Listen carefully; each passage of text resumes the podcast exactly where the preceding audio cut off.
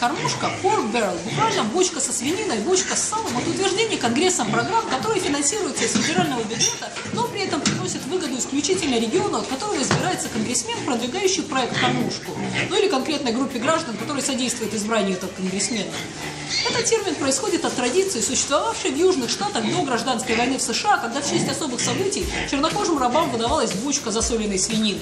В 70-х годах 19 века этот термин начали применять в целях критики политиков.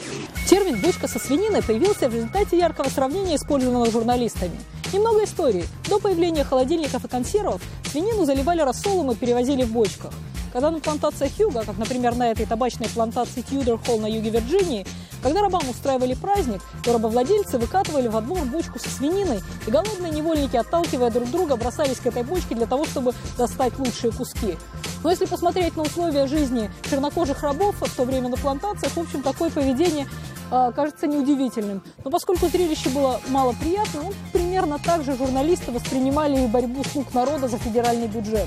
Поскольку речь идет об очень ярком образе, бочка со свининой стала одной из излюбленных тем политических карикатур. Антикоррупционная организация «Граждане против государственных растрат» предлагает семь критериев определения бочки со свининой.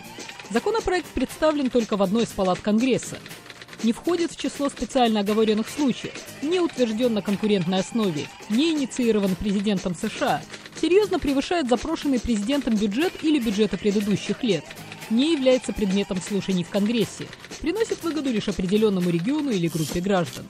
Одним из ярких примеров подобного закона был так называемый мост в никуда, так и не построенный мост в городе Кетчикан, штат Аляска. Этот мост должен был соединять, собственно, Аляску и небольшой островок Гравина-Айленд, на котором живут постоянно всего 50 человек, и находится международный аэропорт. Мост ценой в 398 миллионов должен был заменить паром. Уже была проложена дорога ценой в 25 миллионов долларов. Конгрессмены и сенаторы от Аляски пробивали федеральное финансирование этого проекта. Во время президентских выборов 2008-го кандидат вице-президенты Сара Пейлин стала предметом критики демократов за утверждение, что она остановила финансирование моста в никуда, хотя годом ранее, во время губернаторских выборов, она всячески поддерживала этот проект. В итоге мост так и не был построен. По данным организации «Граждане против государственных растрат», в 2015 году Вашингтон потратила подобные проекты свыше 4 миллиардов долларов. Правда, эта цифра куда ниже рекордов 29 миллиардов, потраченных на так называемые бочки со свининой в 2006 году.